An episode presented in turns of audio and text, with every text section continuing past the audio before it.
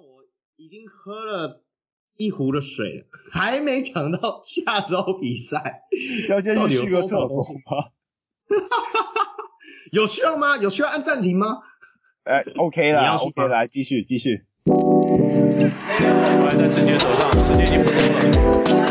剩下四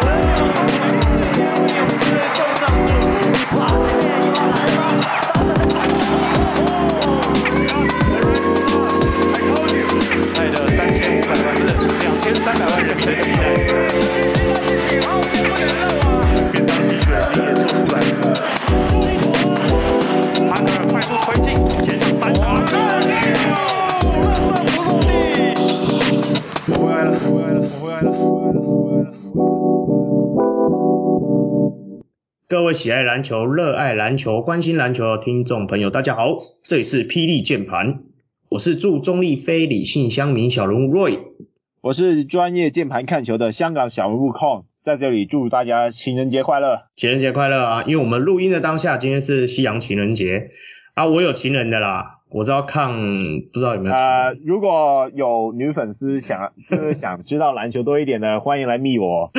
来电洽询，待出售。好，没关系，回归正题，我们来回顾一下本周赛事。这一周的赛事哈，真的非常精彩与激烈啊！第一场就是 G 三十二在梦想家主场对上勇士，那最后的得分是八十三勇士比六十八的台新梦想家。哎，这一场你看有趣的地方吗？我刚刚听你在说什么？呃，今本周的比赛非常精彩有趣，我是不怎么觉得啦，因为你知道了，毕竟自从年假以后就就很久没打球了。你看看梦想家那个三分命中率，哇，看到我。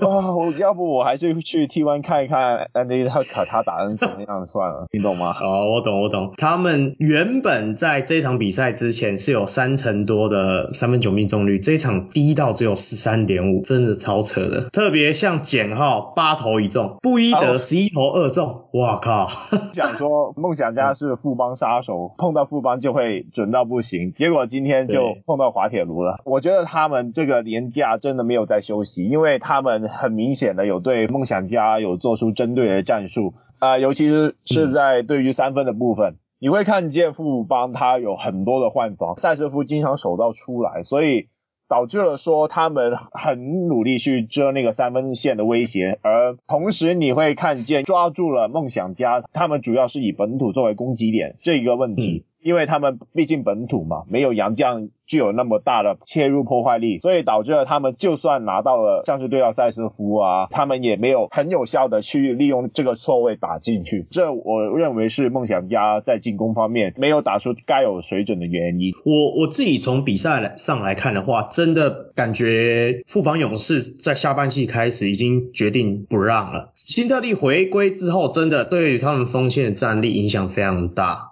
不光是他的这可以呃打破僵局的时候可以准备挨 ISO 啊，或者是说甚至有时候不讲理突然拔起来投啊，都比其他人准很多。不过我自己觉得说像张宗宪啊，或者是说像简伟儒这种射手，在这一场还是没有很有起色的感觉。我觉得这是下半季他们需要去调整的部分了。那像斯伯恩也回归了，我觉得他不管他的篮板保护啊，或者是说在于一些篮底下的缴获能力，这是真的。已经比起上一季成长很多，我也觉得是他是下半季如果勇士队想要继续战绩长虹的话，一个很重要的 X 因子，你自己觉得呢？呃，我觉得石伯恩他有一个很重要的点是，他是一个作为 ring stopper，因为毕竟洋将都集中在内线还有锋线嘛。嗯、例如啊、呃，星期六梦想家他们三分投不进的时候，他们多数是让。钱肯尼又或者是 Julian Boy，他利用单打去突破这个僵局，结果就是呃施伯恩啊，又或者是其他的球员，他们在这个防守的方面做得非常好。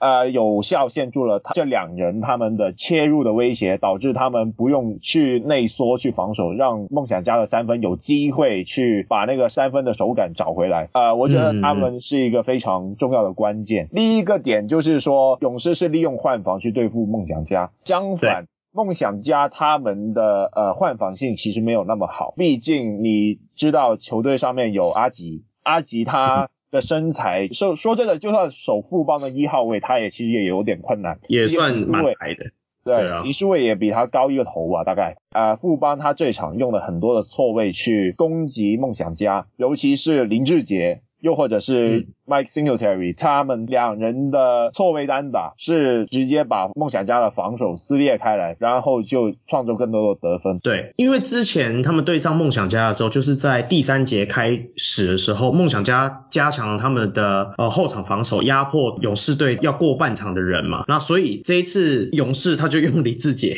来当控球，我我觉得。因为林志杰虽然他年纪偏大了，那你也知道他体力整呃体能上是整个下滑。不过对于这种半场做 playmaker 的技术，他还是非常的首屈一指。那你觉得这部分有对勇士接下来有什么影响吗？啊、呃，我个人觉得呃，除了勇士在利用错位单打这个方面做得非常好以外，啊、呃，你也会发现他们的挡拆其实会比前几场会打得更加果决。因为你会发现，其实啊、勇士他们之前是。蛮常用一个 double drag 的战术，然后利用一个双挡作为诱饵，又或者是掩护去做一些无球的跑动。但是他们发现有有阿吉这个防守劣势，那么我们直接那个 double drag 就是来真的，那个双挡就是真的，然后直接挡掉那个防守球员，导致梦想家不得不换防。嗯、你有看见我在那个专业上面有 PO 了三个梦想家呃防守的部分吗？你会看见。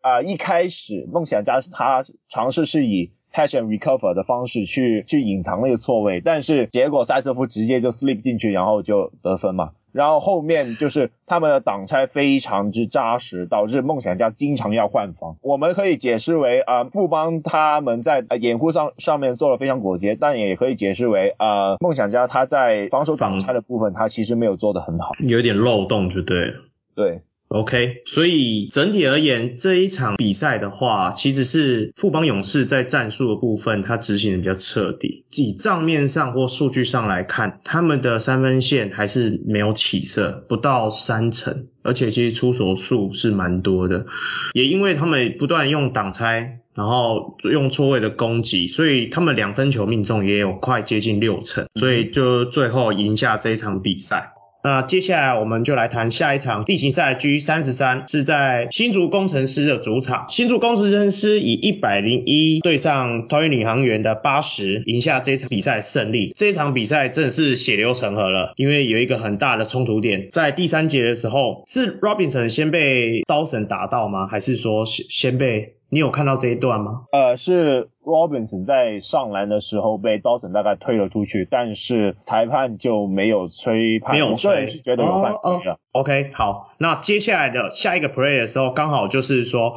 Robinson 跟那个吴岱豪要抢一颗篮板的时候，吴岱豪抢下这颗篮板，那 Robinson 在落下的时候，手去挥打了吴岱豪的脸颊。其实那个蛮明显的啦，感觉上是，如果你用画面上来看的话，就是基本上就是有意的。那打完之后，他就是往，因为他自己打完之后，感觉上他是理亏，他已经要往板凳席走。那吴岱豪从后面直接追击上来之后，一颗球就往他的头部飞过去。在这中间，他打到吴岱豪的时候，前一帕那高国豪已经看到这个动作，所以高国豪已经有先接近 Robinson，甚至用手去。抓住他的衣领，想要跟他应该是乐色话，或者是说一直在质问他一些事情。那 Robinson 有用手部去挥掉高国豪的手，然后是弹平，这时候弹平写成从打篮球马上变成躲避球，就飞到了罗宾森的身上。那 Robinson 那当下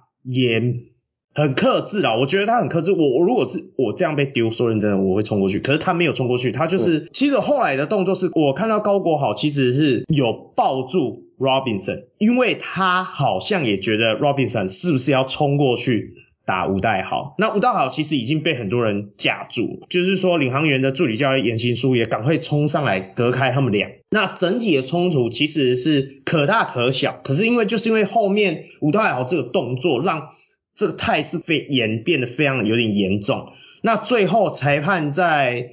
判定之下是吴岱豪夺权出场嘛，然后因为中间 Robinson 是一开始是他先做了这个违反运动精神，所以他获得了一个 U，那又后面高国豪跟 Robinson 有在言语上的沟通，所以这。这个部分他们各领一个 T。那在板凳席的林宜辉好像也有一些言语上交流，所以那个部分他也领到一个 T，就是说判罚是这样。那你觉得这部分有什么需要你看到一些比较不一样的地方吗？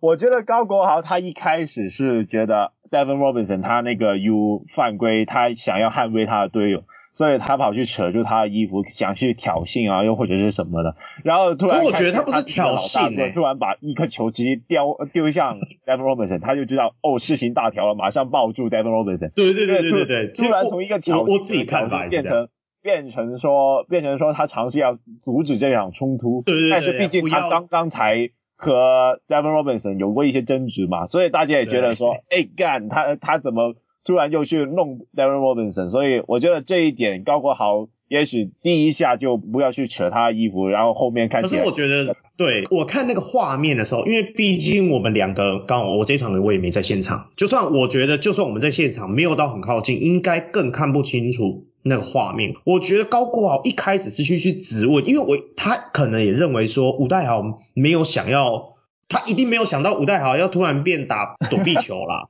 对啊。如果他知道的话，一定会闪开啊，对不对？或者是在对面互接，或者是直接拉住吴岱豪吧。对对，如果高国豪知道吴代豪突然变躲避球，他会不会到对面去接住吴代豪的球，反杀球是这样？没有，这是题外话。我我觉得高华当那当下是当然是为了要保护他的他们队上的老大哥，这个他的行为是很 OK 的。然后甚至到最后的时候，他怕。视频演变到太夸张，他马上去抱住 Robinson 啊！我也觉得说 Robinson 可能真的他自己也知道他理亏啊，我相信他自己也知道啊，只是呃，因为吴岱豪这样的这个行为，然后再加上呃 Robinson 先领了一个 U 违反运动精神，然后再领一个 T，就是最后面这个 T，就是说在跟高国豪剥掉高国豪这个手的这个部分的这个 T。所以让他这场比赛也是要离场。那这个后面引发的就是说，其实宇航员为了你的那个看法，因为你刚才就是说高国豪他就对啊、呃，像 Devin Robinson 想要讨帮他的老大哥讨回一个公道，但是我觉得用手去扯啊、呃、Devin Robinson 的衣服，感觉又好像有点过了。第二个问题是，我觉得。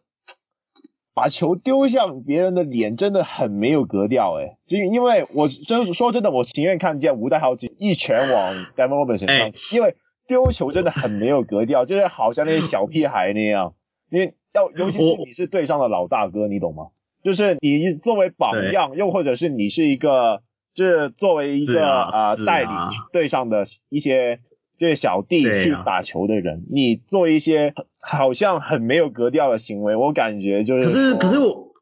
我我我要我要讲一下，就是因为吴代豪从从他出道的时候到现在，大家都叫他什么麒麟子？为什么？你你知道他有一次在花莲的海峡杯，然后那时候中国大陆我忘记 CBA 是派哪一队来，我只印象深刻就是说有一个中国球员叫孟达，是不是？跟他在场上有冲突哦。你知道吴岱豪拿场边椅子追着他打，真的，比赛时候真的追着他，然后孟达他隔天马上坐火车到机场就飞回来了，就飞回中国大陆了，真的，这是现，这是大家可以去查，我忘记确切，因为那真的太太太太屌，所以你要说不太好用球去砸他，我不意外啊，我讲认真我不意外。那我也知道说有些球员会觉得说，特别是呃 Robinson 这个身份，你知道吗？因为如果今天是呃国内球员。讲了老实话啊，如果是国内球员，可能事情不会演变到那么大冲突，因为大家都知道说这个比赛完之后，国内球员下下班之后就是又是好朋友，说明明年我们还是同队啊。可是今天 Robinson 是外籍的，那可能吴大有心里就觉得说，我今天是不能给你这个洋将骑上头，那以后你他妈我跟你对打的时候，那我都不是就被你吃死死，所以他才会想这样做。当然。我们今天没办法去探究说他自己后来事后啊，他吴太豪也有说他对这个行为他感到抱歉。那我我我只是讲说，大家现在比较 focus 的的点，就是在于说 Robinson 第二次被领到的那个 T，其实我一直搞不懂大家为什么一直很执着那个 T，可能。我自己是领航员的球迷啊，我是说认真，我自己是领航员的球迷。可能大家都会觉得说我酸他们的次数也很多，就就以这这两次来讲的话，那是因为我真的很喜欢他们，我也希望他们打得好，所以才会念他们，这是大家人之常情。那我自己也会觉得说，就算 Robinson 留着，领航员也不一定打多好，这是讲老实话，这是第一点。而且我觉得他没有打。反而领航员打比较好，等一下可以问你为什么？我我自己真的这样觉得。那其实我们等一下，我们等到全部我们本周回顾完之后，我们还会谈到另外一个话题，就是说领航员在这一次的处理上，就是说对于这个 T 的部分，就是造成 Robinson 本场要驱逐出场的这个 T 的部分有抗议，他们说我整体离席。那这部分的话，我们晚一点可以再谈到。因为这个我跟康都对这一点非常有意见，可是我们不能花要讨论这个比赛的时间把它花在这上面。那你自己觉得说，Robinson 下场之后，对于领航员有达到什么影响吗？呃，我个人觉得其实其实也没有太大影响，因为你懂的。呃，你自己看一下工程师他对上领航员就是虐嘛，就有没有洋将其实也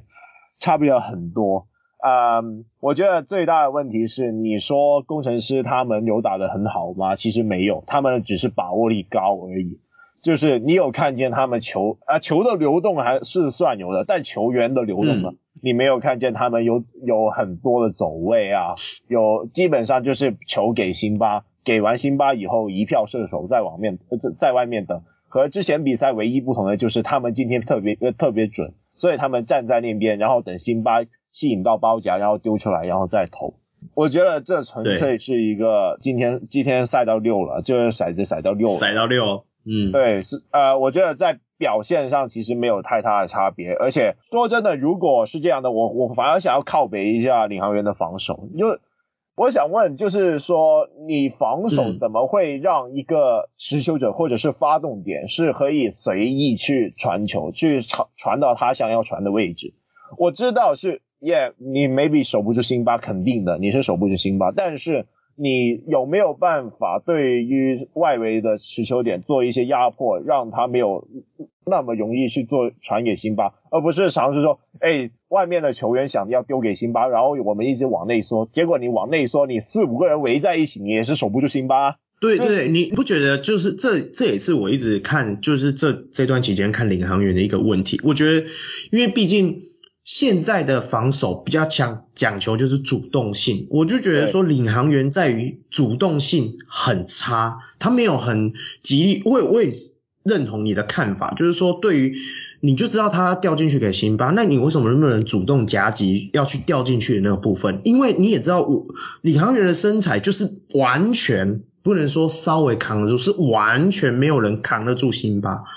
甚至不用辛巴，我觉得刀神大家也扛不住。讲认真，因为刀神很会跳啊。对啊，对那那如果都是都是这样子，那他们又一一昧的，就是好像想说，哦，没关系，你传进来，我里面重兵看守。你你一传进来，我会三甲、四甲、五甲、六甲，连助理教练都来夹，那没有用嘛？对啊，那是没有用啊。所以我就觉得说。啊，领航员讲认真的，你说他的手风不顺，就是说命中率多差什么，我觉得都其次。是我一直想要看到他打到一些比较好的防守，其实也这一段期间里面也看不太出来。对他们对于整个传球的压迫度很差，让球员可以站在那边。你知道为什么工程师整天输给富邦吗？就是主主要的原因就是因为富邦他球队的，就是对于啊工程师他们的外围的球员。做一些压迫，嗯、让他们很难去带球，传、嗯、球，一些切入又或者是什么的，嗯、让他们只能站在那边传球，只能传在外围。然后当你一直传在外围传的时候，辛巴被越挤越出来。然后他当辛巴真的接到球的时候，他发现他已经不是在低位了，而是在高位。对你高位没有办法在两三呃两三拍以啊、呃、以内打进去，所以就让。整个富邦的防守得以成功，而我看见的就是领航员一直往内缩。你看一看他们的联防，呃，二三防守嘛，关达佑还有吴家俊，他们直接守到罚球线那个区域。当然，我不是我我我不认，我觉得你去放工程师三分没有问题，但是你没有对外围的球员去做压迫，导致了他们直接高调就行了，你懂吗？你高你没有让他去做一些更加复杂困难的传球，你没有去干扰啊。对啊，你没有去干扰他，啊，而且关达又其实很适合去做那个角色，甚至不用说关达佑，施晋尧也是啊。我觉得去年他们就有稍微做到这些角色，而今年都没有。我不知道这是不是龙哥他的一套方式啊？他想要表达的一种。我觉得就是领航员打的不够疯了，就是这样。不够疯，哎，这真的就是又又是接到你。上一集讲的就是他们不够 crazy，他们就是需要一些写信的感觉啊、呃，那就希望他们接下来听说要找的另外一个洋将，希望有写信一点，带带动一点、哦。我是蛮担心的，就是你知道吗？呃，我我不知道他们的洋将要算一下，可能也是要三月底才回来。但是你知道，如果他们三月底是比赛最多的嘛，嗯、然后一一次过输了一堆球，然后。然后那个杨将找来也没有办法打季后赛，我就是觉得蛮亏的。没关系啊，爽赚啊！我我之前有提过，我说钢铁人那边那时候钢铁人在换 Tucker 的时候，我我收到的讯息啦，就是说一些人讲的，他们是以通常杨将都是以一签一季，但是是一个月一个月给钱啊，所以没差啊，说明他就签一季啊，只给三月份的钱，八场，哦，那也不错啊。好吧，啊、我感觉工程，欸、我感觉领航员进到 P 以后就一直在亏钱的感觉，疫疫情又让他们主场没有没有球迷，然后然后今年又打得这么烂，我真的你会酸他，但是现在开始感觉他们有点可怜了，可怜，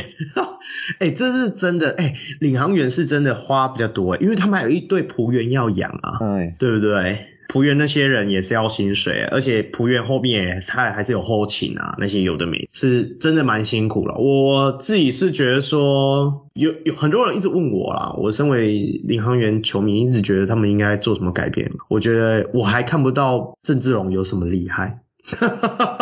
这是我的重点。好，好了好了，反正从上一集你是私黑，这一集我从原迷变原黑，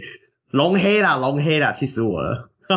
我们晚一点还会谈到这个部分，没关系。接下来就是礼拜天的时候，就是例行赛 G 三十四场，一样是梦想家主场，呃，七十四分赢过高雄钢铁人六十八分。那这一场比赛你有看吗？哦，当然有看，你看见我都有被贝尔教练回我嘞。哈哈哈，这个这个很屌。那。你你自己讲一下你，你你们怎么沟通的？就是说你们在聊什么这样？呃，我就因为在看比赛的时候就发现他们连续三个回合，他他们都是在打一个 flex 的战术，然后刚好就是说我听到呃 Barry 教练在喊出呃梦想家他们的战术就是 flex 嘛，对，然后他们就有利成功利用换换防去成功守住梦想家的进攻。然后之后，钢铁人后面两个进攻回合都打 flex，我觉得整件事超级掰，你懂吗？就是就是我刚刚才守住，我知道，然后再示范两次给你看，一球真的是非常可惜，吕吕正仁那个三分弹框而出，但第二球就是 Brown 他 slip in 进去，然后直接得两分，对，嗯，就是两次战术的执行都做得非常好。就是感觉真的蛮鸡掰的啊，就是感觉像教梦想家怎么样走这个 flex 的战术一样。就是我把这些剪完以后，然后就放上 Instagram，就没想到 Barry 教练居然就就有看到，就是说就是说 我我观察的蛮不错的，就。嗯，大概就这样。哦，有互相聊一下就对了。好了好了，希望以后你们多一点互动啊。三不五时问他一些问题啦。如果是我的话，我只能问他说你喜欢吃什么。说认真的，我我看没你那么细啊。不过你剪的那个片段我有看到，你到时候我们等这一集上线的时候，你再一起在那个专业上发布，再给大家看一下你剪的部分。那这一场的部分，其实我自己。之前有提过说我很喜欢看钢铁人对上梦想家这个组合啦，因为每一次遇到这个组合的时候，其实都打得非常激烈好看。不过这一次的话，你自己觉得说，呃钢铁人在一二节的时候其实都还可以跟梦想家跟得上，那为什么到三四节下半场之后就风云变色了呢？我觉得最重要的问题就是因为第四节他们只能上单洋将，然后是。呃你会发现呃钢铁人他们他们选择以五小来做进攻，呃梦想家他也是用五小嘛，就是他没有把 Gilbert 放上来，嗯、而是 Julian Boyd，但你会发现啊，呃、梦想家的身材是远比钢铁人优胜。当你想想象一下，梦想家他在打挡拆的时候，roll in 的是 Julian Boyd，然后你的中锋没有对上去，嗯、然后你的协防是蓝少辅，整个高度就完全输给了梦想家。然后相反，你会看见呃，当梦想家防守的时候，他们有。呃，Walker 还有 Julian Boyd 还有吴永胜等等，他们的换防能力其实也是比钢铁人更好。还有另一个问题就是，当你要把 Benson 拿下来的时候，你会发现其实钢铁人的本土内线就只有王柏智。但但我不是说王柏芝他不好，但是他的速度还还有横移的脚步真的跟不上天。对啊，天赋就是这样子啊。对，天赋就是这样子，他没有办法跟上。天赋就是跟上一号位啊，甚至是快一点的四号位他也跟不上，所以就没办法了。我觉得就是更拼了。我我我自己觉得说，其实呃。钢铁人也是应该在在这段期间里面休息之后，哈，像陈佑伟，整个他连两分球的命中率都下降。今天是呃，只有得三分，是不小心，那算赛中的三分球吗？算吧，不然他的两分球八投零中。我我自己就觉得说，陈佑伟除了得分以外的部分，不管是篮板还是助攻的部分，都是还有。可是就是说他的。进攻的手段就是切入，因为说认真的，在他们这些小将里面，我觉得陈友伟的切入有时候其实在打反快攻的部分的时候是非常犀利的。如果他这个部分没有能够呃。切入能够吸引包夹在外传的部分的话，其实对他们的三分球的火力也是非常有影响。虽然第四节的时候，我们可以看到吕政儒有那个非常夸张，不知道是怎么飘出去的三分球进球，不过那就是因为他的实力就是在那。可是你不能每天都祈祷他有那种实力出现，所以我是觉得说，其实像像前面蓝少辅在。第一节的那连续的两颗三分做出来的三分空档就非常的赞，只是后面我觉得他投的开始有点急了，所以才会造成说，你知道蓝少辅今天打完这一场很妙，他出手了十一次的三分，你知道他两分球出手几次吗？不知道，有一球，只有一球，啊、然后还没有进。你是一个四号位，虽然虽然我知道啦，你就是想要打一个延伸四号的感觉，可是我只是说，我是觉得说进攻原本就是从内而外的嘛，你你如果你在禁区里面没有攻击的威胁的话，你外面怎么能够打得出来呢？我自己的看法是这样啦，是，嗯，我觉得蓝少辅大概是转型还不够彻底，就是他毕竟他在 UBA 的时候他是打五号的嘛，就是他还没有练出比较好的切入脚步。但你我我觉得他没办法打到三号，我知道你想讲说他其实以他的身高一九五应该要打到三号位，可是我觉得如果他能够打到变成一个不错四号，我觉得他的板模是谁？史伯恩。我觉得如果他可能能够像石伯恩这样，你你会有一点中距离，然后你可以做一点篮板保护，然后你甚至是说在底角三分能够有一定的把握程度，我觉得这样就是很好用的。我个人觉得他应该是比较有能力练出一些面框切入了，毕竟你你说他运球吗？呃，没有吧，也许大概当你的三分练起来以后，你多少还是能，毕竟你看一看呃、嗯、呃 NBA。Joe Harris 他切入很厉害，没有嘛？他就是三分比较准，所以人家一定要扑他嘛。就所以我觉得第一，这是第一个问题，就是蓝少武他的切入脚步要练。第二个问题就是说他投三分投的太急，就像你刚才说的，因为你会发现梦想家看见他投两呃投两球进，但是之后他不进以后呢，他就开始放投。对，啊、呃，所以放，因为反而蓝少辅就这时候就好像心理状态，我自己有打球也知道，就是说，妈，你现在放我空档，他妈我一定要进给你看，就他妈就是不进。对，嗯，对，我可以举一个例子啦，Draymond Green 不也不也是常被人放投吗？但他 Draymond Green 他接到接到球以后，他不是马上就去瞄框，然后直接投嘛？而且你想一下，钢铁人他们有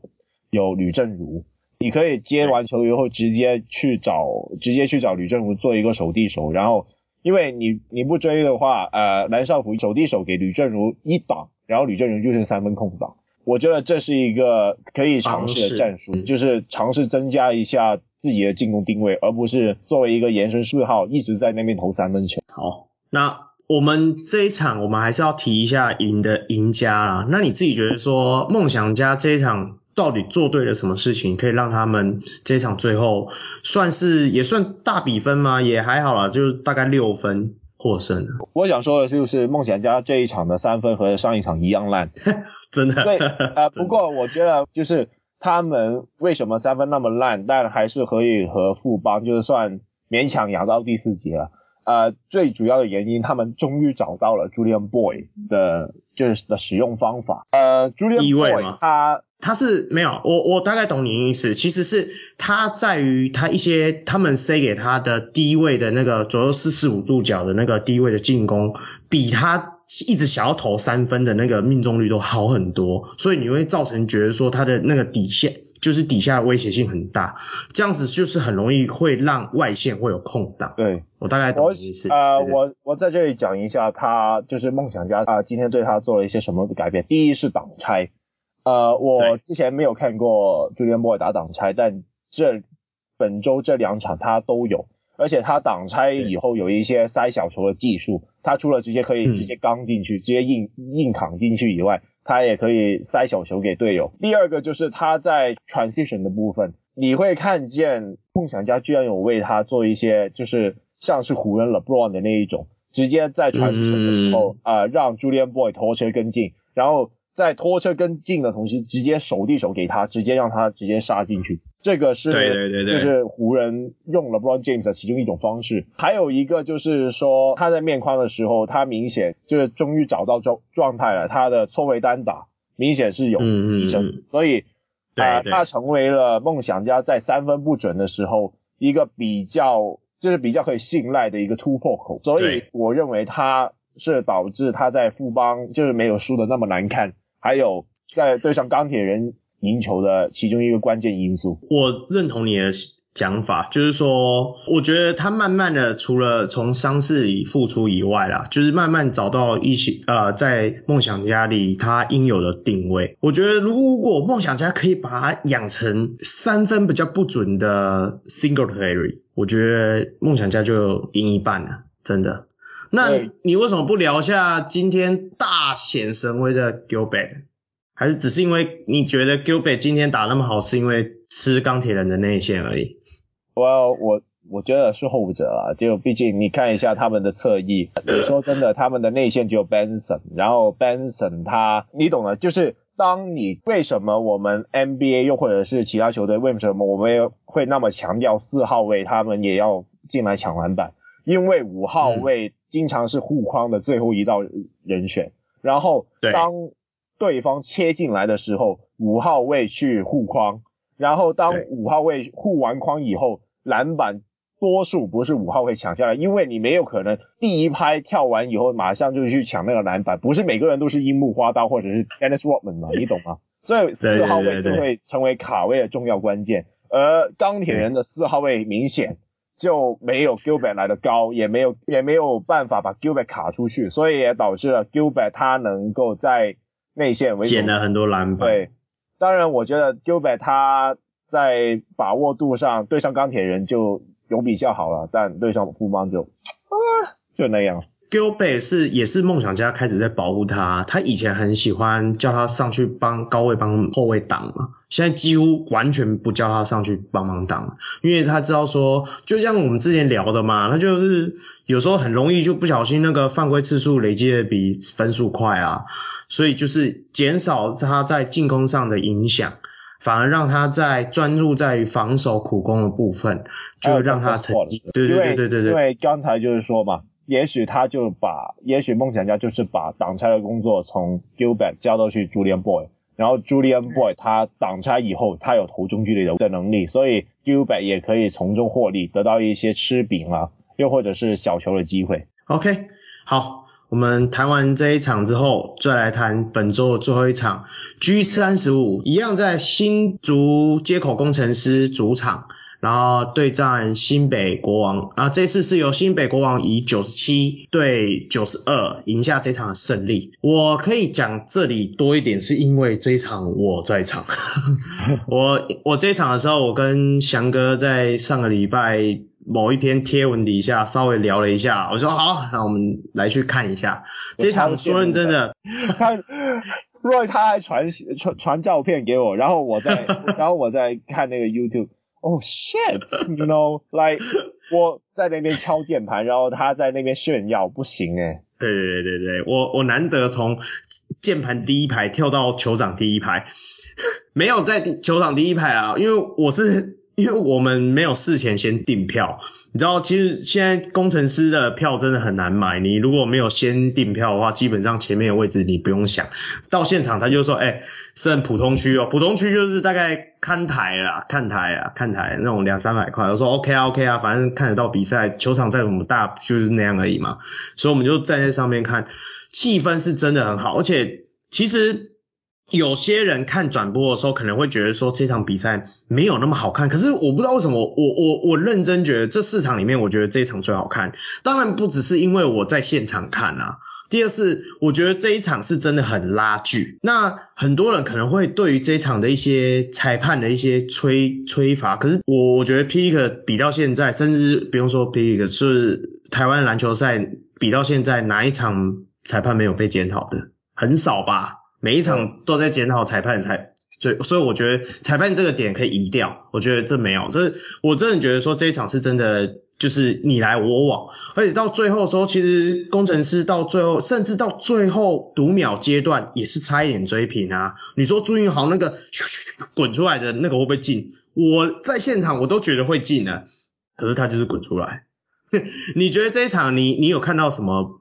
哇，我觉得。我会对于国王的评价大幅下滑，诶，就是我没有说工程师很烂，但是国王他也没有打出他应有的水准，尤其是上半场。之前你你问我嘛，就是说杨敬敏他的单打次数太多，会不会影响国王的进攻效率？我我当时还说杨敬敏他单打没有问题啊，干现在不行了，因为你会发现他。嗯，他的节奏他能过掉第一个人，但是他没有抛投的技巧，然后直接就撞进去了。呃，而且他我不知道为什么为什么没有 call 挡拆，就是因为你没有 call 挡拆，导致你没有拿到一个很好的切入机会，所以导致里边的空超级。嗯、我也一直看。杨敬敏在那边放枪啊，然后怎样，然后是或者被盖，然后就靠一些，对你懂的，就是一些老将，然后骗到一些少英怎么样的。说真的，我是看的有点辛苦了。另外一个点就是说，汤马士他有点被看破手脚，在上半场的时候，他被大圣盖了两球，还不是，还是还是三球，我不记得了。三、呃、好多球，对，好多球，我自己现场看，我都觉得好多球。对他把，我觉得他主要的问题是他没有那个那个放篮的技巧，其实还有点欠缺。当他就是抛投啊，又或者怎样的时候，他不是用一只手去把那个球放进去，而是用两只手，一个摆摆出一个类似投篮姿势的东西，把球给放进去嘛。但我自己从从小就是打球的人就教我们，就是说你上篮，你一定要用另一只手把。防守者给架开，他没有架开，直接就被大呃大圣直接盖下来，而且他是盖太多球，连荣毅森都好像不知道盖了他一球是吧？不知道，呃，我不知道为什么他会这样子上篮，就是感觉说他打的有点有气无力的样子。呃，今天也许赢球，或者是他下半场好像有一些错位成功了，但因为他今天的表现，所以导致下一场对上可能是真正的中锋。塞瑟夫啊，Benson 啊，那一类的球员的时候，正常来说，如果有做赛前研究的话，我觉得对国王来说是是一个蛮担心的点，因为球队其他球队也知道汤马斯他会有一哪一些弱点？对我我我讲一下，因为我们在因为我是跟小小人物翔哥去嘛，那我们在去球场的时候，我们有稍微聊一下。我一直我一直跟他讲说，因为我原本是期待说是我要看那个 Thomas w o l s 怎么去对抗那个辛巴，但是没想到今天登陆是法师跟大圣刀神。那我觉得说汤马斯会有点被看破手脚，其实 Key Point 是龙一生诶。因为我跟翔哥，我们一坐上位置，我们说，哎、先发中锋谁？龙医生啊啊，对哦，吴岱豪被禁赛啊，我想说啊，龙医生应该不知道可不可以撑到第三节就犯满，我们那时候觉得啊。有的时候会不会撑到第三节就犯满？就没想到说，其实他扛的还 OK。我觉得他就是因为他一直把 Thomas 卡在一个位置上，所以在 Thomas 拿到球的时候，他为了要跟龙医生做对抗的时候，他是往往他准备要投篮的那一瞬间，刀神就会从莫名其妙的地方溜出来，然后就盖他。我我看到多比较多是这样，或者是说他晃掉了，或者是说他背框的时候，他是对原本是对上龙医生的，但是转身过来的时候。大圣贴在他的眼前，所以汤马斯他好像他在近距离要投篮的时候，他不太会，他那种常人不太会跳嘛，所以他准备就是好像要放进去跟投进去的时候，刀神就会马上用他的弹术就扒他火锅。我是真的觉得说上半场很明显的感受到汤马是真的在刀神身上吃了超多的鳖。那那为什么国王他还上半场还是能够工程师这样比分非常接近呢？因为就像我们形容了嘛，你说杨敬敏发挥不利，然后汤马斯又一直被吃瘪，那是到底是什么样的因素可以让国王在上半场的时候，其实在比分上还是大概好像我记得好像六七分吧，接近还是在六七分左右，一直工程师一直没办法拉开嘞。呃，我觉得最主要的原因是李凯燕他有。控制好整个节奏。说说真的，如果没有李凯燕的话，我国王这场大概就下去了。我觉得李凯燕甚至打得有点太客气，因为当球队的终结点出现了问题的时候，我觉得李凯燕更应该把球更强势的要回来。毕竟当杨敬敏他发挥失常的时候，你就不可能再依靠他去做进攻。尤其是你可以发现，当李凯燕持球然后发动进攻，做一些切入啊，又或者是三分投射的时候。整个节奏是稳很多的，国王就是开赛的状态没有找得很好，然后导致他们很长就会变成让球队的老大哥去尝试做一点东西，结果没有。然后李凯燕第二节开始就哦算了，我看不下去了，所以就开始拿球开始打一些挡拆啊什什么的，所以就也就导致了他们上半场还可以比分稍微还，还可以追得上。但是我们除了干掉国王以外，我们还是要得。赞一下工程师，你觉得工程师他们在第二场的表现，他们有做到了一些什么？你说这一场吗？对，我从现场看来，我很喜欢大法师这个连线。我讲认真的，这一打起来就是，这就是去年的工程师啊，就是去年大家就是这才是大家想要看的比赛啊，不是才不是什么掉进去给一个什么二二三的人那边灌篮，真的看起来真的多无聊啊。不过我自己觉得说。大法师连线不只是解放其他的球员，那他们呃在下半场的时候很常用到一个配置，我不知道你有没有发现，他很常喜欢用到呃法师加刀神加呃宋宇轩或林明义，或者只是说那时候还有肖顺义或李佳瑞，就这几个好像是防守端的人，就是我一直觉得说他们一直在。他们很喜欢在用后场，然后去压迫那个国王的三分线，所以会让其实国王这一场的三分线命中率还是很差，甚至是说我们上半季说亮点那个像简佑哲，今天是完全没有得分诶，没有罚球，呃，没有两分球，三分球也三投零中，那更不用讲像什么呃洪凯杰五投一中三分球，那杨敬敏也是五投一中。所以我一直觉得说，其实也是因为这样子，他们不断从后场去压迫呃国王的进攻，所以让国王的三分线整个是荡下来。那最后其实就是一些细节的部分，因为工程师也说的好笑，他让一些好像防守组的上来跟法师配，就是因为想说，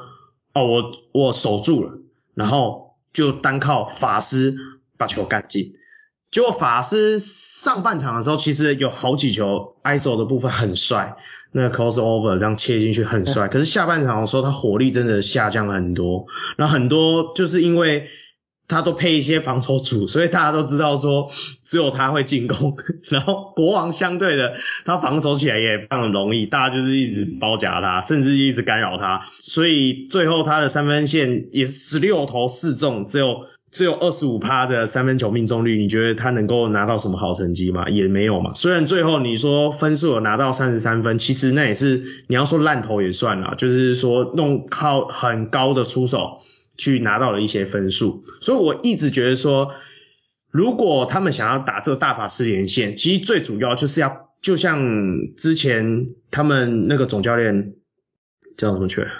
领冠人。总教练，对，林冠人。之前总教练林冠人上一次在拿出大法师连线的时候，就是讲说他想要培养说他们其他本土球员的进攻意识嘛。我觉得说这场。的时候也很明显感受到，其实是有，但是我觉得要更更更有自信。你会觉得说宋宇轩啊上场太短吗？呃，我觉得就是他本周这两场他上场，不知道他是不是有听我们的 podcast，所以就哎宋宇轩你上去试试看，然后今天这周就上场时间突然多很多。他多他没有感觉上多很多，其实他也大概才都上场十分钟左右，你知道吗？肖顺义有上场，也像上场大概七分钟八分钟。肖顺义有一一一球很帅的啦，就是那个呃断球之后有没有快攻，然后一个绕框底线那个，反正他只要跑快攻他就很厉害。跑快攻以外的东西他不就就就还好，所以我觉得说那球真的很帅。我自己在现场看，我自己觉得说宋宇轩不管在跑快攻或者是说在防守部分，我觉得他不会输肖顺义多少。甚至是说，你说他的三分线吗？我自己觉得啦，他三分线说不定有时候都感觉上比朱云好稳。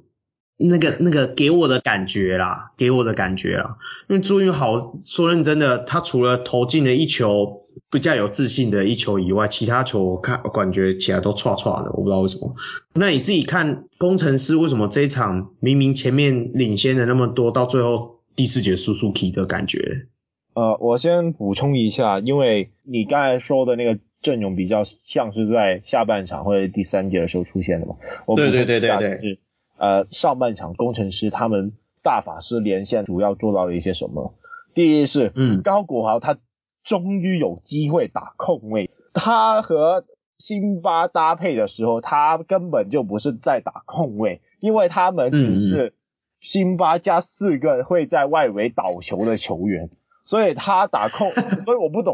这个那个控卫的定义究竟是什么。当你的工作和外围那三名球员是一样的时候，但你为什么要叫自己是控卫？对对对，对。但嗯，这一场很明显，高国豪他能打很多挡拆，你甚至会看见汤马士他追出来以后，然后他没有办法及时护框，然后容易生和又或者是大胜成功在篮下得分，又或者是骗到一些犯规之类的。当然也得说一下，就是国王的麦卡罗真的协防意识有够烂的。我有看见有一球，这是真的，这是真的。荣毅生在。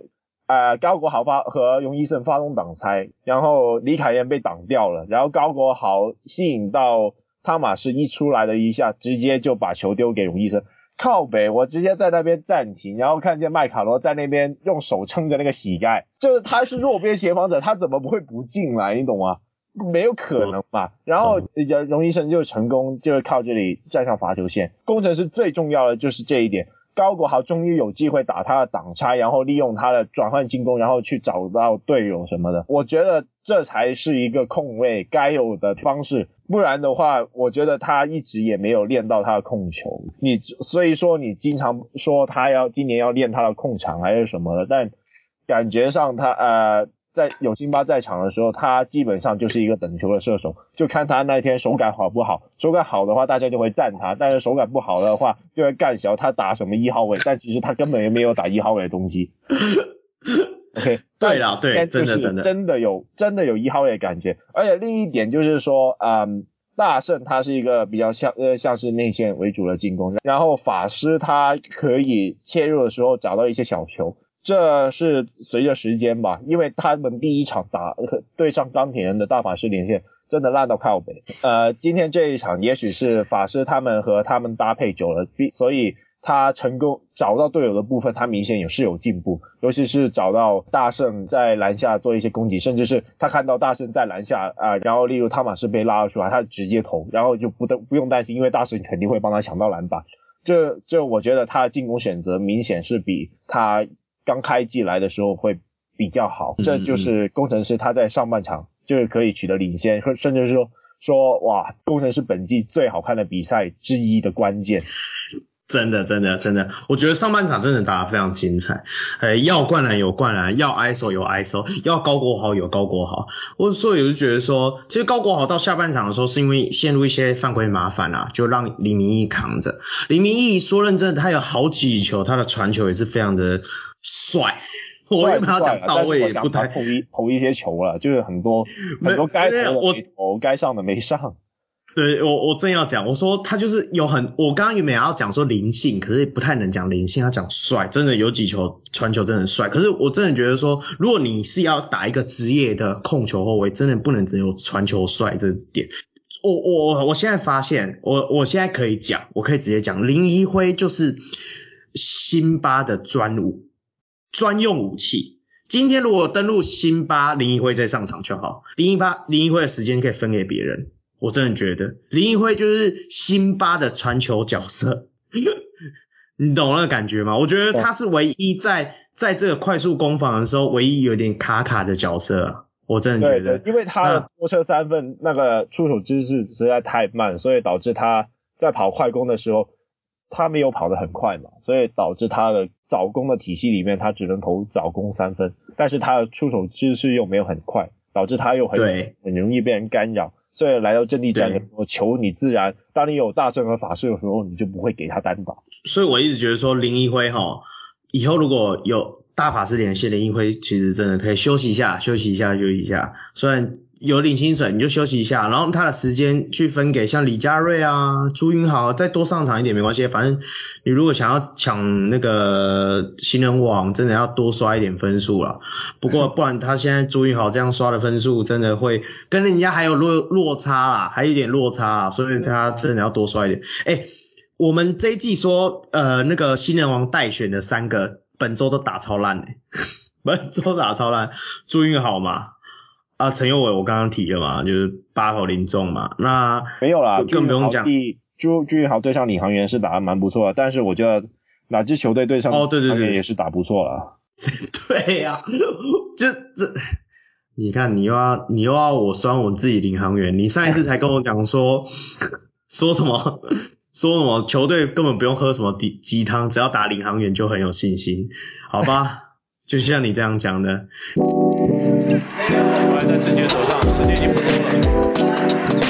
OK，本周的赛事回顾的差不多了，那接下来我们就要跳到综合讨论部分。我们要提再拉回我们刚刚讲的，就讲到领航员，领航员对工程师那一场，在呃我们刚刚提到的那个冲突里面，领航员有做出就是说呃带队离场，就全部人就离开了板凳席嘛。那对这个部分。我我来讲一个数据啊，这是在一个媒体中场报道里面，他有讲到说，其实就是说带带队罢赛的部分，其实在以前 SBL 的时候都已经有好几次的案例，像零九年玉龙跟达欣的天王山之战的时候，然后郑文鼎的一个挥肘动作被判技术犯规，那玉龙那时候也是决定要带队罢赛，而且那时候其实比赛已经快结束了，剩大概二十秒左右。可是他们就还是罢赛，然后就而且是真的罢赛，他们就是哇就不打了，全部回休息室，所以最后被罚了六十万罚金。当然我不知道说这个最后有没有，因为那时候陆陆续续他们还有就是你也知道台湾人就是这样嘛，就是出了一个 trouble，然后被罚了。然后又哭又闹的，反正就是搞到最后，我也不知道有没有罚到那个六十万，反正就是有那个事情产生。那后来一一年的时候，台啤对台湾大的时候，台湾大那时候也是为了要罢赛，抗议罢赛。那时候总教练是我们很熟悉的龙哥。哇，哎，怎么又是龙哥？哎，所以他是叫 Pat Boy 有学惯犯，惯犯，这时候要讲惯犯。OK，所以这一次他也有罢赛。那一四年的时候，那个达兴对台啤的时候，也是有一个卡位，这时候就是换达兴，呃，达兴的老板是王仁达，王老板他就是一样，他就带队离席，不过他后来还是有回来打。那最近的一次是一六年的时候，达兴对金九。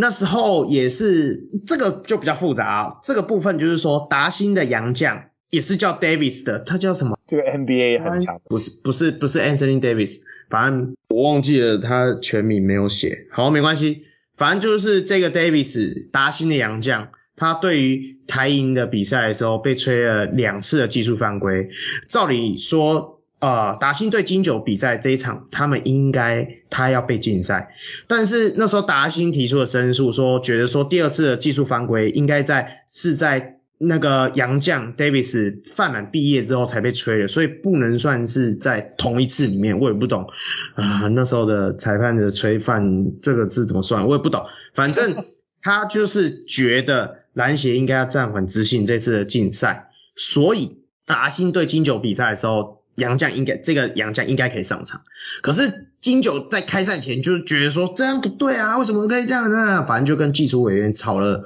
五六十分钟，也是闹到金九原本要那个罢赛了，然后最后啊、技术委员还是让决议让 Davis 即刻禁赛，就是那一场比赛禁赛，所以比赛后来才继续进行。我自己是觉得说罢赛这个部分啊。我刚刚都是叙述一些以前过往历史啊，那当下那一天真的呃，就是说领航员整队被带走了之后，其实我是很不开心，我非常不爽。我不爽的理由，我那时候也有直接跟康讲，我就觉得说，我觉得一个职业的比赛，不管你怎么样，你对于这个场上有任何的。意见或建议都会有一一定会有一个正常的申诉管道，大家都在同一个游戏场里面玩这个游戏，你应该就要遵守这个游戏的规则。当然，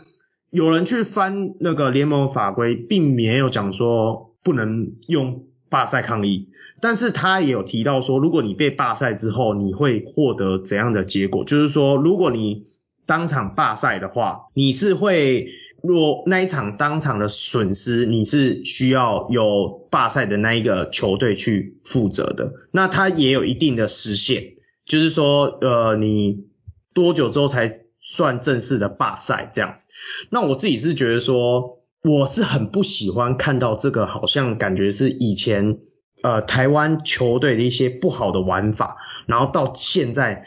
好像已经明明就是好像已经重新开始的一个游戏，然后你又把那个旧玩法拿到这里来玩的那种感觉啊，所以我才会让我觉得一直觉得说很不开心，说为什么会有这样的事情产生？那你自己觉得说对于这个罢赛的部分，你有什么样的看法吗？你们香港会玩这样吗？啊、uh，我们香港应该。是应该我我自己的印象是没有，但呃翻一翻就是历史也许会有的。我觉得最重要的一个原因就是啊、呃，这是一个职业联盟，它不像 SBL，它不像以前 CBA 什么的，就是而且它是一个新创的职业联盟，球队只有六队。对，当你罢赛的时候会造成有多大的影响？尤其你现在在罢赛的地方是。就是联盟的联盟的炸子鸡耶，就是工程师，他算是一个票房的保证是吧？我有翔呃那个我讲一下，翔哥讲的那个现在工程师有点像是篮球的兄弟象，这个台湾球迷可能听到会比较懂。那我讲一个啦，他就有点像台湾的湖人队，湖人队。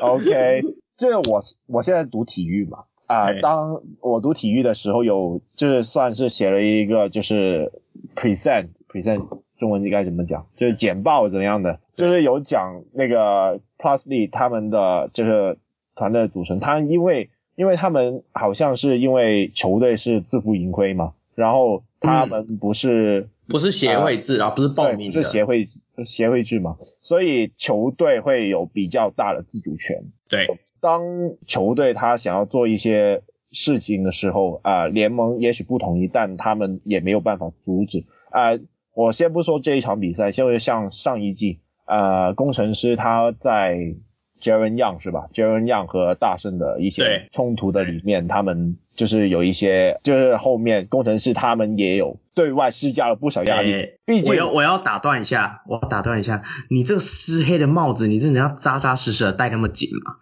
你还讲工程师？好，继续继续、呃、我只我只是拿工程师当例子，就是一个，okay. 因为 Plus League 不像 NBA，NBA 它已经有很久的历史，而且它有很多的先例啊，还有很多的机制去解决这些问题。但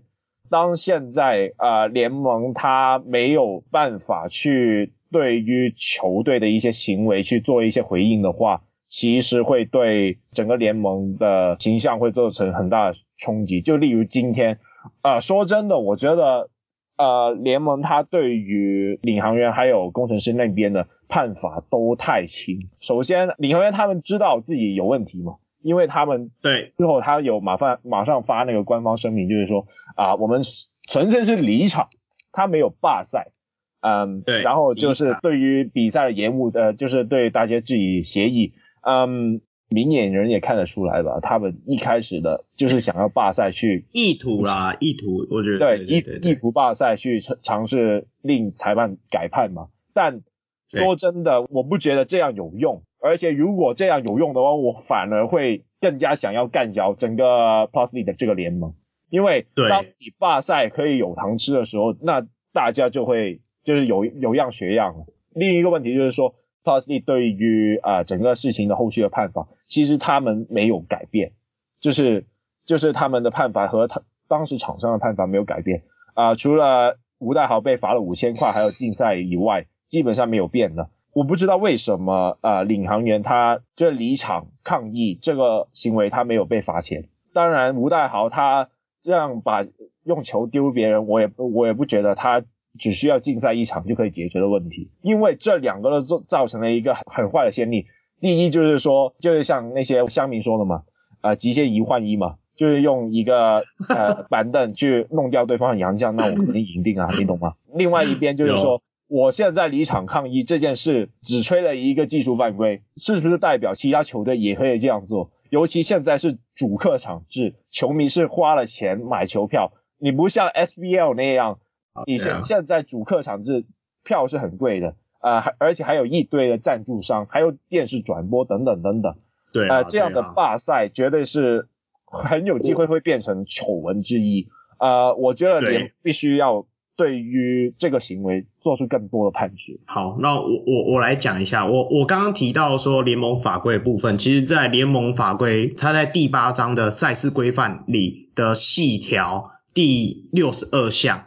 我念一下哦，联盟赛事监督细项六十二条之一，联盟可因气候比赛中突发状况影响比赛或馆场内外之安全考量，其不可抗力或国家政策重大发布可变因素，暂停或延期比赛，这是正常的。这部分可能就是说在讲像那个因为疫情关系延期比赛部分。那六十二之二，如比赛一方有任何非不可抗力。如迟到、罢赛等，使比赛无法顺利举行，则裁判依照 FIFA 规定宣布结果，导致无法继续比赛之一方球队，应赔偿联盟与交手球队损失，并经独立仲裁委员会审理后，接受联盟追加裁罚。所以，我觉得他这个的意思就是说，除非真的有达到罢赛这个点。他才会被罚，你懂我意思吗？哦、大概就是那个他走到一半的时候，发现哦干，我要赔钱，然后就走回去了。但是像今天，就是在我们录音的当下，今天是呃二月十四号这一天，那个领航员也有除了呃礼拜天的时候先发了一个长篇的声明稿嘛，那今天的时候又因为罢赛这个部分有再拉出来，再发另外一个。更应该算姿态更低的一个声明稿，我是看了之后，我整个是暑气全消啊，原本赌烂的气全部都没了。我真的觉得说，李航员也因为因为这次的事情哈，有得到一些感觉，说也反省啊、省思啦。我觉得说，其实真的都已经在新的联盟了、新的思维了，不要玩这种还在旧思维的一些玩法，就照正常管道来去申诉一些裁判上的问题。我我真的觉得说，比赛就是这样子，裁判也是人，那人在看一个人的活动，再怎么样一定会有误差，一定不是像电，就算是今天是用电子的好了，如果我们今天某天已经发明了有电子裁判这种东西，就算用电子来裁判，一定都会有误差。对不对？那我觉得说，只是说这个误差，我们要怎么讲到双方都认同、都同意？所以我觉得说，不管 Robinson 最后的那个 T 到底是要判不判，或者是说大家都觉得要判，或者是说就是领航员觉得不需要判，我觉得就是你联盟方，或者是说不能说联盟方，应该说裁判这边一定要想个办法，能够让说服他们接受当初的这个判罚。那我觉得说这一次也可以，因为毕竟我们就是新联盟啊，就是才打第二年而已，我们就是没有像 NBA 那么久。NBA 其实就是一直这样子去累积不断的呃问题产生，然后去累积解决问题的方式。那以后我们再遇到类似的情况，再有人拿球丢的时候，你就知道说哦，这个人五千块了定了，对不对？我这里想要帮自己先宣传一下啊，我自己有在呃控 NBA 的那个专业里面有写了一篇有关于我对于就是裁判吹判的看法，所以大家就可以去看一下，就是稍微了解一下我的观点这样。对，就是在这里就就就不说，再说又太说，说没关系，对，不说真的不要再说，我我也觉得我们会今天路很长，因为我们还没回顾到下一周赛事，我们光是综合讨论已经。屁了一堆屁话，然后还一堆怨气，还没有办法讲，我们根本就可以录上下集了。好，不行，录上下集，我们不能这样子，我们才第二集已经搞得要又要三个小时，不行，哇。我要做一下总结啦，OK？那其实我们两个对于呃带队离场就是弃赛这个部分也是有保持一个相同看法。毕竟新的赛，哎，新的联盟要有新的风气啊，其实这种东西是不能养成的。那也是感觉出来说，我们两个应该看法一致，对于裁判这个吹判，甚至说后续的一些联盟的。财阀的部分其实是慢慢的会因为每一次的事件会画出一定的标杆出来，那我们就会慢慢的会有一个框架出来了，所以大家也不用说急着说这一次就一定要讲到好像大家都很满意，我觉得一定不会有百分之百大家都满意的时候了，只是说大家怎么去切切磋，不是协商协商那个角度，协商对于这一件事情我可以认同的角度。OK，我就希望我们联盟能够对于这个部分能够越来越好啊，就是整个我们不管是规定啊，或者是框架啊，或者法规啊这种东西能够越来越好，然后比赛就可以越来越顺利。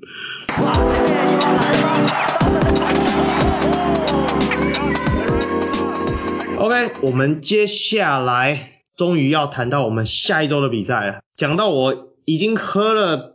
一壶的水了，还没讲到下周比赛，要先去个厕所吗？有需要吗？有需要按暂停吗？哎、欸、，OK 了，你要 OK 来继续继续。好，OK OK，好好好，我们连这种屁话都录进去，OK OK OK。我们接下来下一周比赛的话，就是在呃 Game 三十六是二月十八号礼拜五晚上七点，在梦想家的主场。是由梦想家对上国王。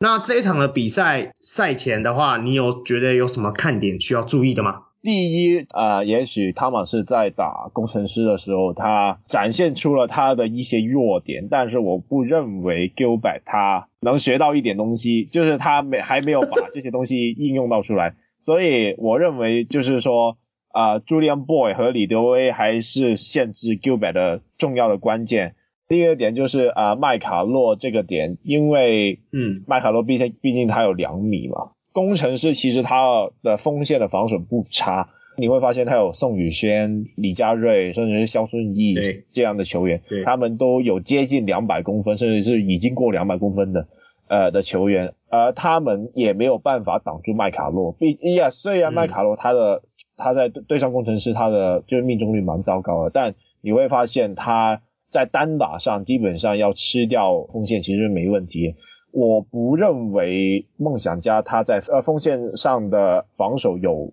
比工程师好。他们像是 Julian Boy 啊，或者是 Walker 啊，嗯，他们 Walker 他主要是不够高，而 Julian Boy 我不觉得他的速度能跟上麦卡洛，所以这会是我比较担心的。第二个问题当然就是他们的三分能不能投起来。哦嗯、梦想家本周他们的三分没有打出来，当然国王也没有，但是国王我们会倾向说是他是因为呃工程师的防守而造成的，实际上他们在空档的把握度其实还很够，所以我不会担心国王的三分问题，主要是梦想家他能不能把三分的手感找回来。OK，这一场的话哈，其实很有趣哦。你知道国王跟梦想家上半季只有打两场，然后两场都是由国王赢诶。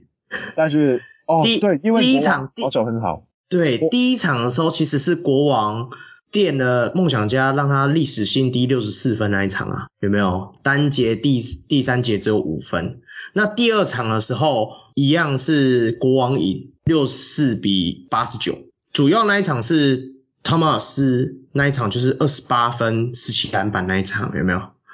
就是他一开始从降临台湾的时候 的那 Okay. 那一场比赛。对对对对，你有印象了啦？对。对然后立马就我觉得一一讲汤马斯就有印象。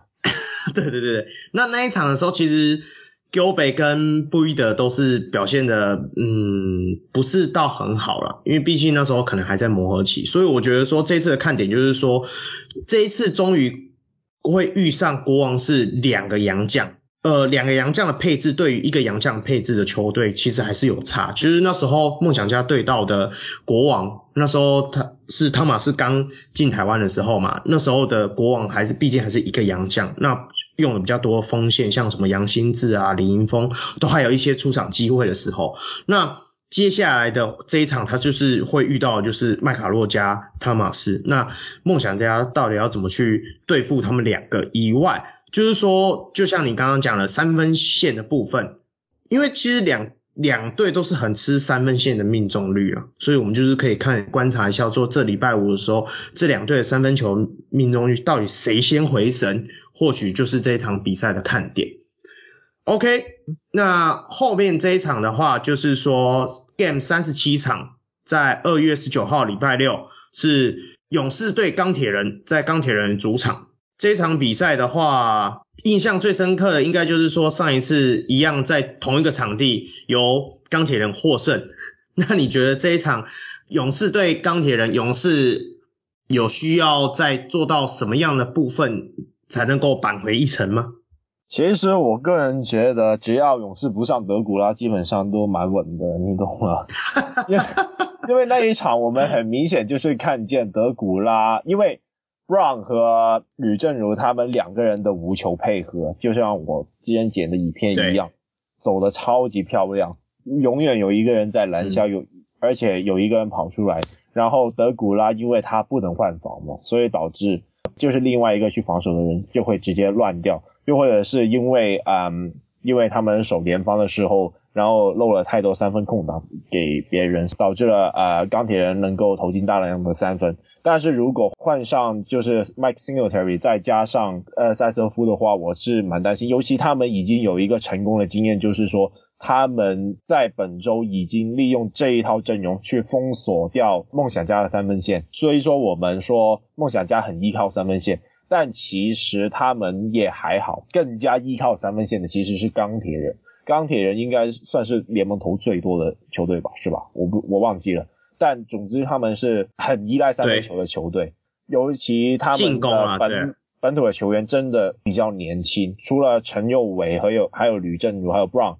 这些算是啊、呃、经验比较多的球员啊，陈陈佑伟不算了，但是他就是打球比较老道，其他球员他们的切入的脚步啊等等都还需要加强，当他们切不进去的时候，他们的三分。一定要有发挥才能打出他们。如果他们想要赢球的话，其实他们的三分一定要打出来。对，这以就以数据上来讲，跟你讲的很接近。就基本上来说，其实三分球出手每一场都超过三十五次，就是台新梦想家、高雄钢铁人跟新北国王。除了新北国王有达到四十次以外，钢铁人就是第二名，三十六次每一场。那当然这个部分，我觉得钢铁人在后面这几场。从 Brown 开始进来之后，我觉得这个比例一定有在增加。其实 Singletary 加上赛瑟夫这个组合，钢铁人已经有打过一次，就是在他们本赛呃本季的第一次交手。可是那时候的的勇士就是伤了一片，我不知道你有没有印象，伤了一片用八勇士八壮士二十分嘛？对，八壮士的时候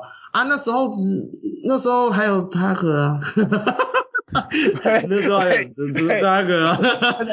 我讲很小声嘛。我觉得，我觉得和他可，我觉得和他可无关，我认真的，毕竟锋线的防，Brown 来了，Mike Singletary 还是比 Brown 大一号，所以我觉得，对，呃，Taylor Brown 他还是，yeah, 他 maybe 可以限制一下 Mike Singletary，但是整体来说，你知道他现在正在抢这个。联盟最佳洋将这个位置，最佳洋将，对，我真的觉得他来势汹汹，真的来势汹汹。对，所以我觉得 Brown 应该也是蛮难去限制他的吧。OK，好，那我们就是要看看看这一场到时候对战的时候，呃，我我也觉得说富邦勇士基本上一定是摆出 Singletary 加赛瑟夫吧，因为许晋哲讲过啊，他只要上一前一场有赢的话，下一场通常都不会改。我相信他的讲法，所以我也觉得说他对上钢铁人应该就是会摆出这个，那就是要看钢铁人到底要怎么去封锁住呃 Singletary。OK，那下一场对战的话就是 Game 三十八，二月二十号礼拜天，由国王对上钢铁人，一样在钢铁人主场。那这个对战的话，你觉得有什么看点呢？呃，我觉得主要还是麦卡洛吧，毕竟他就是一个最大的 mismatch 存在。你会看见，我们刚才就是说嘛，锋线钢铁人就输给了梦想家，而且我们刚才说了，就是梦想家的锋线未必能够守住麦卡洛，那就更何况钢铁人了。所以这是一个最大的问题。Taylor Brown 他明显比麦卡洛矮了一个头，所以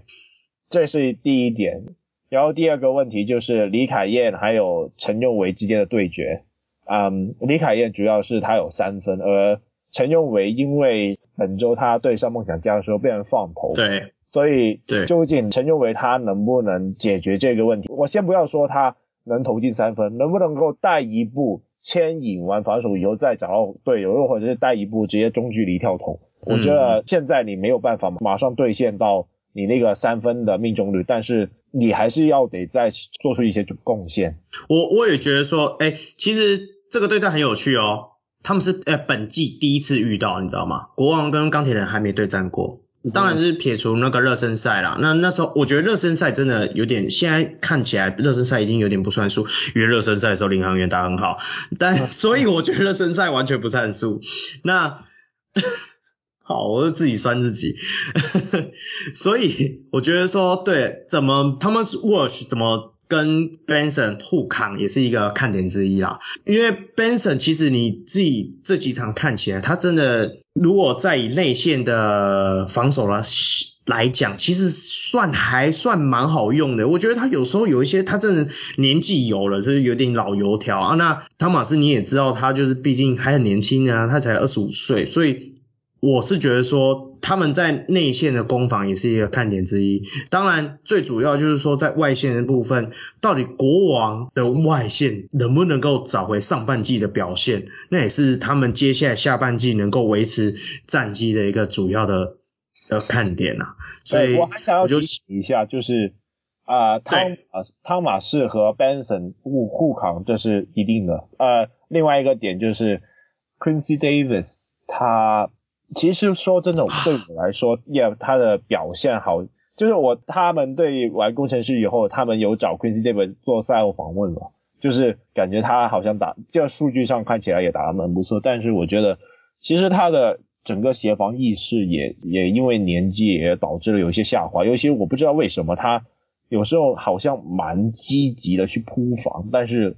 我觉得 Benson 有可能会利用这一个，就是大量去。制造犯规，甚至是 M1 这样的状况。我个人觉得，国王如果他有做好他的调整的话，我会希望国王会让 Quincy Davis 以 deep drop 的方式直接留在禁区算了，呃，不要去做太突防什么样的动作。嗯，因为你会看见，呃，对上工程师，他其实上半场短短的几分钟的出赛时间里面，他完全是被工程师打爆，因为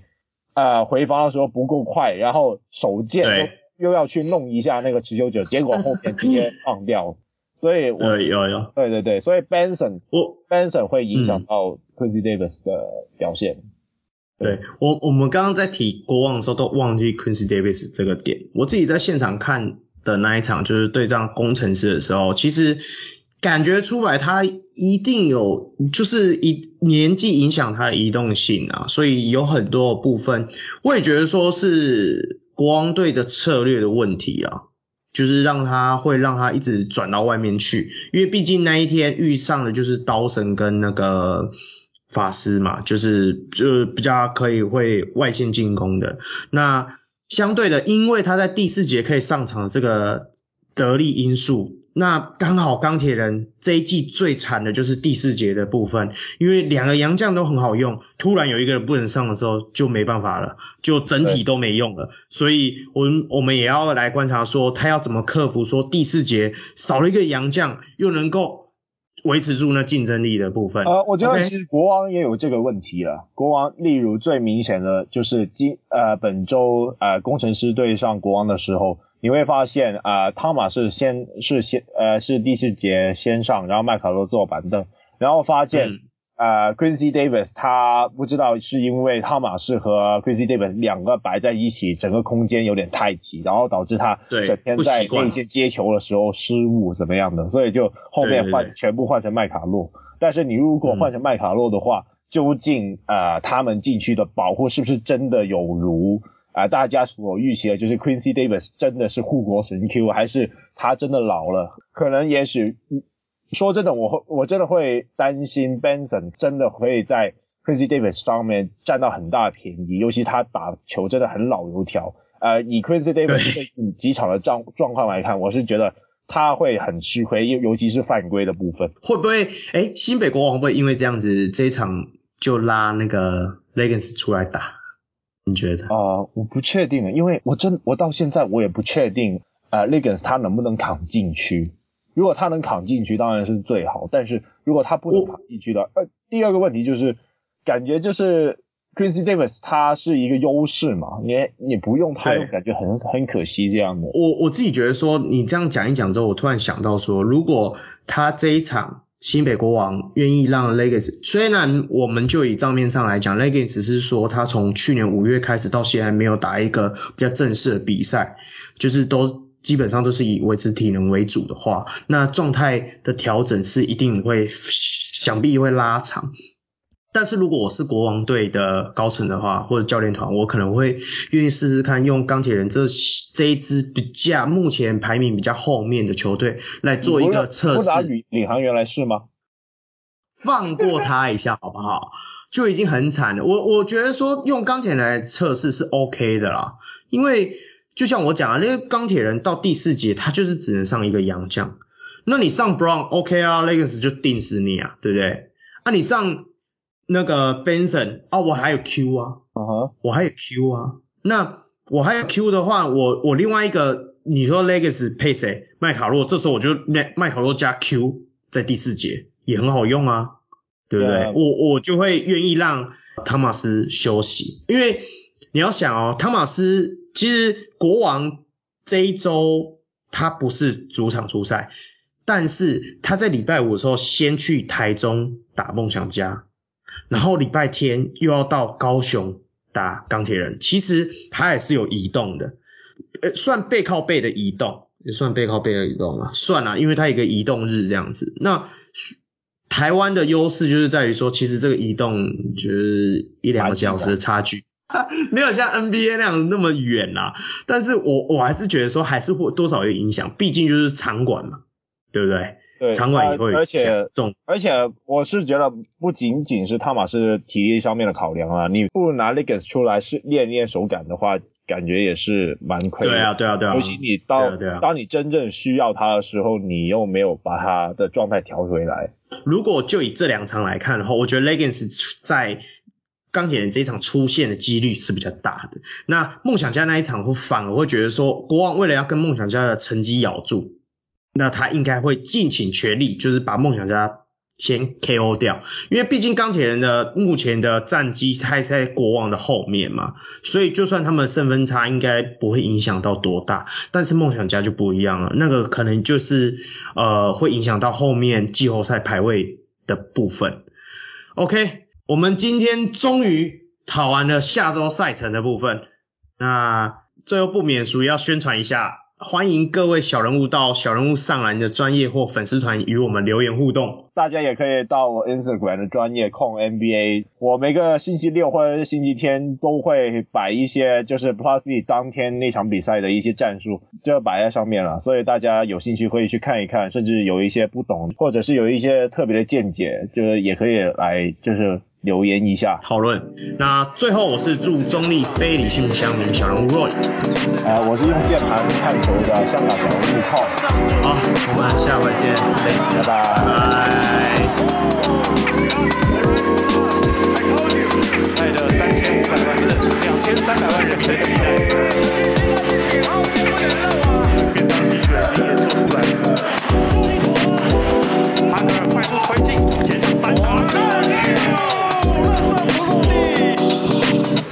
well, well.